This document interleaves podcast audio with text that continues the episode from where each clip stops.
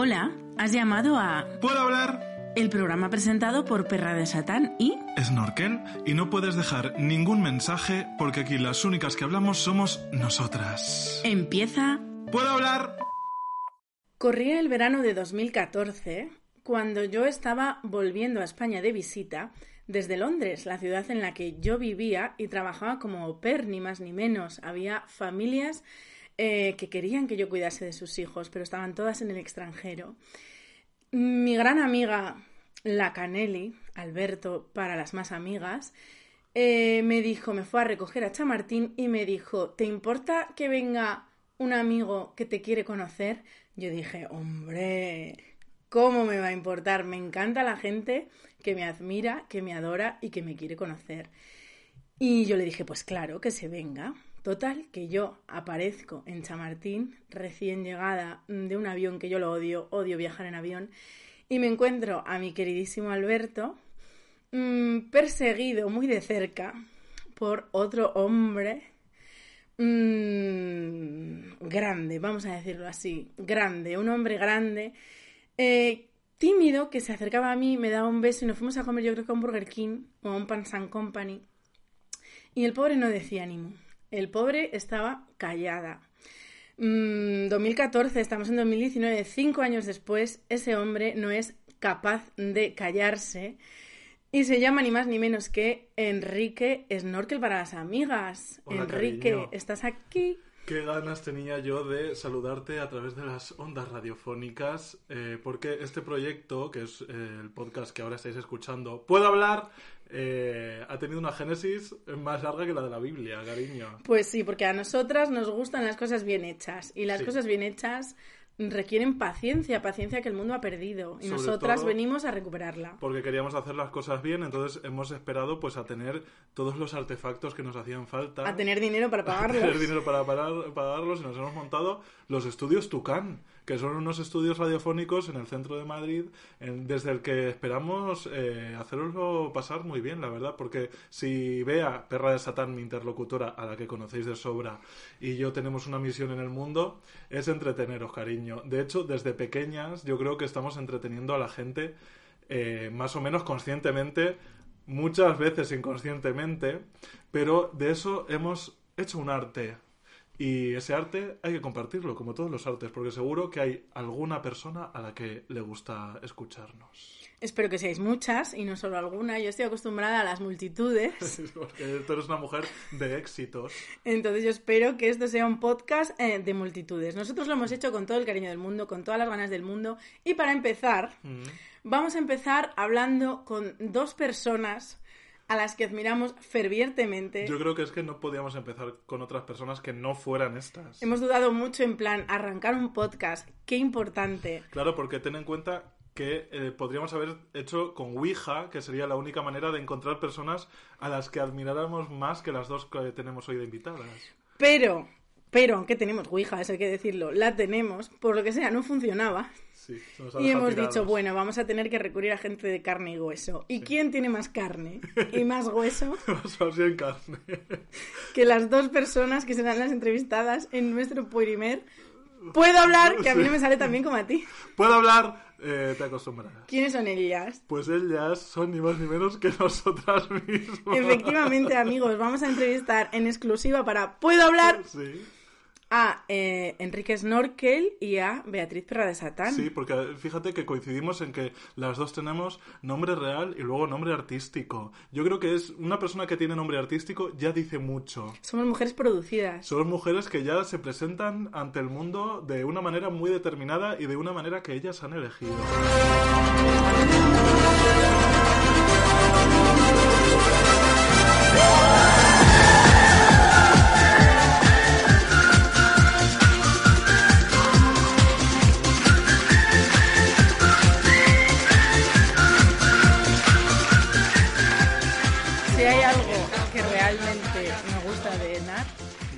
Es que ella también es fan del chándal gris. Absolutamente. Pero es que ¿quién no es fan del chándal gris? ¿Cómo es eso? Es que, ¿qué es lo siguiente? Tener fobia a las aceitunas, fobia al whisky, no te gusta un chándal gris, hijo, no vivas.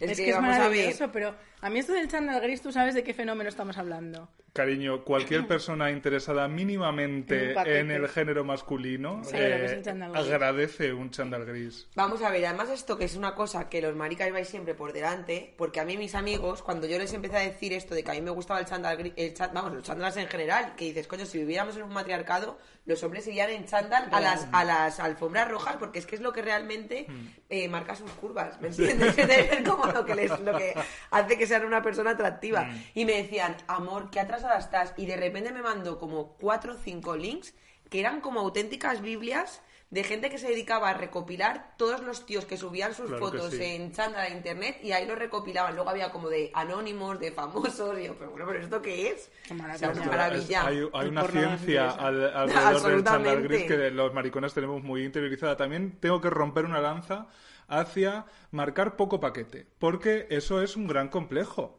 Y, claro, se acentúa, o sea, no hay ninguna otra prenda que de verdad sea la, la, eh, definitiva para saber si marcas paquete o no, como un chándal gris. Es que además es el color. Es Sí, cuando se mezcla. Y las, la sombra, la textura, todo, hace todo Y nos una. referimos también que yo tengo un amigo que me manda muchas, cada vez que se pone un chándal gris me manda foto. Y yo agradecida y emocionada. Claro. No quiero decir tu nombre, pero gracias, Guillermo. Eh, y, y a veces me manda fotos con chándal gris oscuro. Y yo Y le no lo trato de hacer entender que ese no vale. Es el gris Mira, marengo. En, en- en el buenismo que. Bueno, no sé cuándo va a salir esto, pero hicimos un buenismo que lo presenté yo. O sea, que ahora tengo un programa en la SER que se llama Buenismo Bien. Y hicimos, a- le dimos la vuelta, hicimos un especial Nanismo Nani presentaba yo. Pues eh, se le ocurrió a Burke que ellos dos, que Burke y Kike, que son mis compañeros, tenían que venir de chándal porque eran. eh, los compañeros que, que yo merecía para un especial de mi programa y entonces Burke sí que vino en chándal gris pero Canónico. Quique no tenía entonces Quique tuvo que venir tiene, con un- literalmente un Primark y un H&M debajo. Ya, tío, y además le decía, tú, un tío de Vallecas que boxea, que le encanta el fútbol, ¿cómo es posible que no tengas un chándal gris? Es que es un básico, es como que te falte leopardo, ¿sabes? Es que como no puedes no tener un chándal gris siendo señor. Qué Pues, pena. madre Bueno, pues ya sabemos lo que le van a traer los reyes. Eso lo dije, dije, cuando tenga que regalarte algo ya sé que regalarte, porque cariño, esto que es como, no sé, que te cincela, ¿no? Como el manto de la piedad, ¿sabes? En plan, de, pues tú lo tienes que tener. Cincelar lo que haya que cincelar, que bueno, más o menos siempre es agradecido. Casi siempre es Sí, agradecido. resalta mucho, es un poco el Wonder Sí, Bra de sí, los sí. hombres. Eso es, porque dices, pues lo que hay, pumba. De repente, Arriba. eh, ese- el- Arriba España. la mezcla de color, sombra, textura es Mm, agradecida. ayuda. Es agradecida. De todas formas, es muy desagradecido precisamente. Eh, tener gran muslo a veces porque la profundidad de campo es como un 50 Fíjate. milímetros en fotografía es, la- es como un foco fijo entonces claro, si el muslo está muy adelante el paquete tiene que llegar todavía más a- entonces es un poco mm, a veces Claro, es que a mí, complicado. ¿sabes lo que pasa? Que a mí el, el cuerpo de musculada, Mm. con, porque una cosa es ir al gimnasio y estar definida, y otra cosa es ya eh, tener un trastorno. Entonces, cuando ya tienes unos muslos que te sobresalen por encima de la polla, o sea, cuando ya la curva del muslo ha superado a la curva de la polla, por muy poca polla que tú tengas, eh, a mí ya ese señor no. Ya, A no ser que Yo se llame Kim Gutiérrez.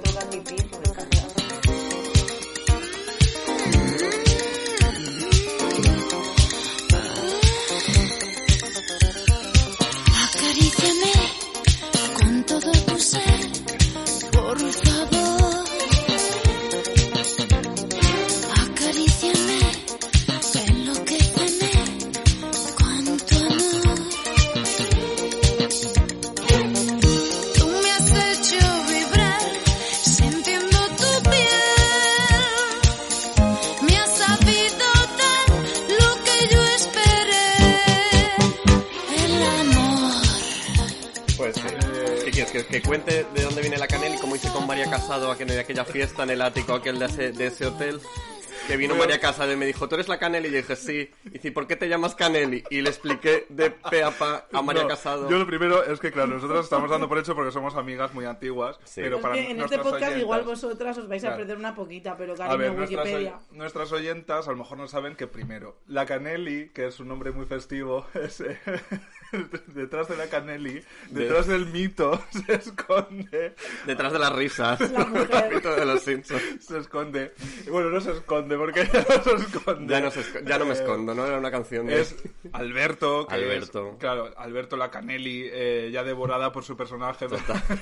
Fagocitada viva estoy ya. Eh, es, o sea, yo conocí a Alberto hace muchísimos años y Alberto era, eh, no sé si entonces ya el mejor amigo, ¿no? Eran tus mejores amigas, era Bea.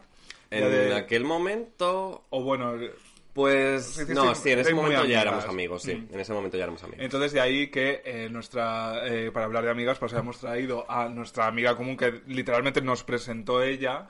eh, La entonces- paciente cero del coronavirus. Claro, y que además, eh, gran podcastera, eh, y tiene Ayla Canelli, que por cierto era Ayla Canelli, te lo poquito. puse la yo. Eh, totalmente. Yo estaba bauti- haciendo un pan en brainstorming entre las amigas y dije, necesito nombrarme de alguna forma porque tenía unos podcasts anteriores, ya lo sabéis. Y yo me iba como haciendo cada, cada dos meses más o menos tenía un breakdown y cambiaba el nombre. y entonces llegó un momento que dije, mira, me lo voy a tomar en serio, mm, de verdad, y quiero un nombre serio que ya me quede para la eternidad. Y, y sí, es verdad, que fuiste tú el que me dijo, pues mira, este tiene su gracia. Y le di yo ahí un toquecito y al final quedó ahí la Canelli. Y además, que iba a contar antes cuando estaba hablando de Estudios Tucán, Sí. que hay una curiosidad. El primer episodio de Ayla Canelli se grabó aquí, en la esta cocina. Pero cual. bueno, Que en ese momento, claro, todavía no era Estudios Tucán. La cocina Tucán Cocina Tucán. Masterchef ya Tucán. disponible en Just Eat. acogió Acogió el El primer, primer podcast Ayla Canelli. oficial de Ayla Canelli oficial. en el que la invitada, ni más ni menos, ¿Eras que fui yo. ¿Eras tú? Claro. Mi amiga era Em, Snorkel. A Rocío le gusta sentirse segura. Su trabajo, su peinado. Hola amigos. Como veis, uso la Cafixonia. Chas, chas, y ya está. Deja mi cabello suelto y natural. Y no se nota. Recordad, Fixonia. Fixonia, la laca que respeta tu perfume. Bueno, eh, que dice eh, Noel Zaballos Mentre preclara, preclara de Preclara. nuestra generación, dice, la canción de Desamor se estrena como un primer single de su nuevo disco, coma, El madrileño, coma, sin duda un título arriesgado para estos tiempos.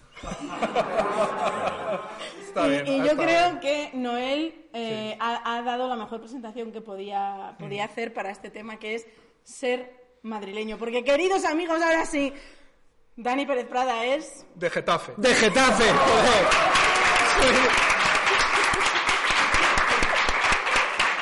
Vais a sacar cartelitos. Dani. Sí, real- realmente yo nací en Madrid, pero hasta los dos años, y luego me fui a Getafe y luego he vuelto a Madrid hace 15. O sea, ya no sé de dónde soy. pie. No sé dónde soy muy bien, la verdad. Eres, está muy bien. Siendo de Getafe, eh, una localidad preciosa.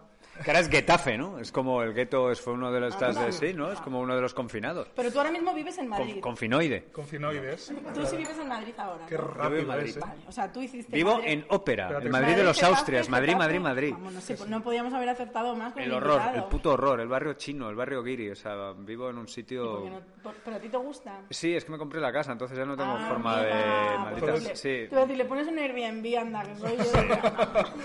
Eh, madrileño y propietario. Entonces, eh, Sí, tendrás bueno. mucha tela que cortar en este programa. En la primera pregunta, eh, yo hay una cosa que hemos revelado de ti y es que perteneces a dos minorías étnicas Sí. ahora mismo. Sí. La heterosexualidad y el pelirrojismo. Sí. Hay, una, hay un tercer dato que no hemos desvelado todavía de ti. Hostia, pero es también de... Es científico, es Es una también. minoría, minoría, minoría. Pero te redime de las otras dos, sobre todo la de heterosexualidad. ¿Tiene que ver con Madrid? No, por. Pero Nos importa. eres una persona que ha salido en Ana y los siete.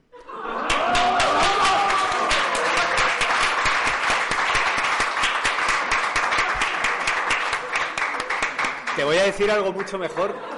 Te voy a decir... Te voy a decir algo mucho mejor que probablemente no sepas. Ay, madre. Porque no lo cuento mucho. A ver.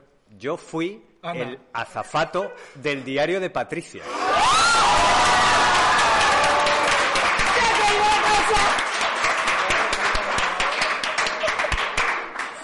Sí, joder, sí, saca cosas. Está buscando cosas. Agua. Co- cocaína, lo que sea. Se ha caído la cerda Peggy, no me extraña. Hija, qué Esa es buena, ¿eh? ¿Te ha- ¿A qué te ha gustado? ¿Qué impacto TV? Sí, sí. Pero, Eh, y- y- No, mira, fui el último año. De hecho, es que se- es como que Y siempre ya que no era. Patricia entonces. Pat- No, Patricia claro, no, era, era Sandra. Sandra Daviu. Y era el diario, claro, obviamente. Pero me comí una, alguna buena, ¿eh? Me comí, o sea, hay un vídeo en YouTube llamándole guapa a Sandra y cantándole, cantándole el cumpleaños feliz, o sea, dándole un ramo de flores. Pero, ¿en qué universo había zapatos en el diario de Patricia? En, en el de... el Ah, y ahora, sí, cuando Sandra decía, y ahora, por favor, muy bien, retírate a la sala amarilla con Dani. Entonces entraba yo y me acuerdo, una invitada que me tocaba el culo. También estaba para presentar las promos. Era como, muy bien, y ahora Dani os va a hablar del jamón Argal. Gracias, Sandra. Argal. el jamón que llega a tu casa con un gorro de cocinero así. Me acuerdo una vez que mi padre me vio, hostia, macho, esto es bueno. Me vio haciendo una de estas promos con un gorro de gilipollas, de chef, hablando del jamón anga- Un saludo argal. para todos los cocineros. No, no, y, y me, me fui a ver a mi padre y me dijo, no, te estaba viendo esta semana, tal, vi la promo que hiciste de del, con el sombrero. Me dolió, me dolió un poco verte así. ha sido la vez que he visto a mi padre más en plan de, por favor, encauza un poco tu carrera porque lo de, es, duro ver a tu hijo así. Yo la, la mayor decepción, imaginaos la cantidad de veces que he visto la decepción en los ojos de mi padre, ¿no? mi padre es un, es un señor que tiene actualmente 71 años, eh, de Alpera, Albacete, no hace falta si sois fan del programa, lo sabéis de sobra. Eso tenemos que haber preguntado al entero. Eh, ¿De dónde es? Es pues mira, esa, era, esa era- sí, era buena. Luego Eh, te pregunto de dónde soy yo, no se lo chives. Hija, si eso no lo sabe, abandonas el plató. Te acompaña Dani, te acompaña Dani. Y abandonas el plató. Que está embarazada. Sí, sí. ¿De quién? De, de mí, se supone. Entre comillas, se supone que de mí. ¿Y cómo iba a estar embarazada de ti si no había pasado nada? Pues ella dice que fue a un, a un médico, le pusieron una inyección y, y decía que, que el niño era mío. No, no me lo creí, no me lo creí. A lo primero sí, pero a lo ¿Cómo que a lo primero sí? A lo primero me lo creí. Dijo que le tocara la barriga, que, que notaba como, como que se movía algo y tal. Yo le toqué y digo, joder, sí que se mueve. En fin, Y ella me, lo- me lo dijo tan tan tan convencida que tú Sí, dijiste, sí. pues va a ser verdad. Claro, yo... Bueno, escúchame, y entonces, eh, ¿qué ha pasado con el niño? Pues que al cabo, al cabo de, de un mes o así me dijo que no, que no, que la había muerto. Un aplauso para el primo de David Rivera. Bueno, amigas, gracias por venir, Canelli. Muchas gracias a vosotros por invitarme por fin a, a este Ya vuestro... como Ya, es. lo he recalcado este ya bastante, programa. pero por si acaso... Mira, antes de que despedirme, Venga. quiero que hagamos todas un ejercicio. Me refiero a la gente que nos está escuchando. Venga. Quiero que cojáis el móvil y escribáis en vuestro WhatsApp Una canelada. te quiero y se lo mandéis a vuestras amigas. Porque decirse te quiero entre amigas está Bueno, muy bien. vamos a hacerlo nosotros también. Y lo mejor es hacerlo en plan inesperado. Es algo muy bonito, hacedlo y ya está. Es el consejo de nuestra Es amiga... el consejo de hoy de la canela. de la Canelli y yo he aprendido, estoy aprendiendo todavía, a mí ya sabéis que me cuesta mucho, pero estoy aprendiendo a decir te quiero gracias a las amigas también Hombre. y a vosotras y yo he encontrado una fórmula, un subterfugio que es poneros TKM. Entonces le rebajo un poquito la intensidad, pero A mí me encanta. a mí me vale, ¿no? Entonces me vale como decir te quiero, que son dos palabras que a mí me aterran. Entonces TKM, amigas. Cuando me pones TKM, te lo juro que tengo como un... Al, al año 2001 con los mensajes de texto SMS que me flipa, me Pues encanta. yo, mira, eso, eso es también lo bonito de la amistad. Eh, también no forzar si una cosa te resulta violenta. Y a mí decir te quiero es una cosa que me violenta mucho. Entonces, pues bueno, lo encuentro con vosotras, pues mira. te Pero hay que romper barreras, hay Sí, que decir a las amigas que se las quiere también. Pues sí. Yo os quiero mucho, amigas. TKM Bea, TKM Canelli. TKM. Y eh, muchas gracias Es como por el cuerpo de. Cristo, amén. Bueno, amigas, eh, o, OKM a todas las que escucháis. ¿Puedo hablar? Que en este cariño es... ¿Os puedo querer? Pues sí. Un besito, guapas. Adiós, cariño. Adiós, amigas. No, no, no, no,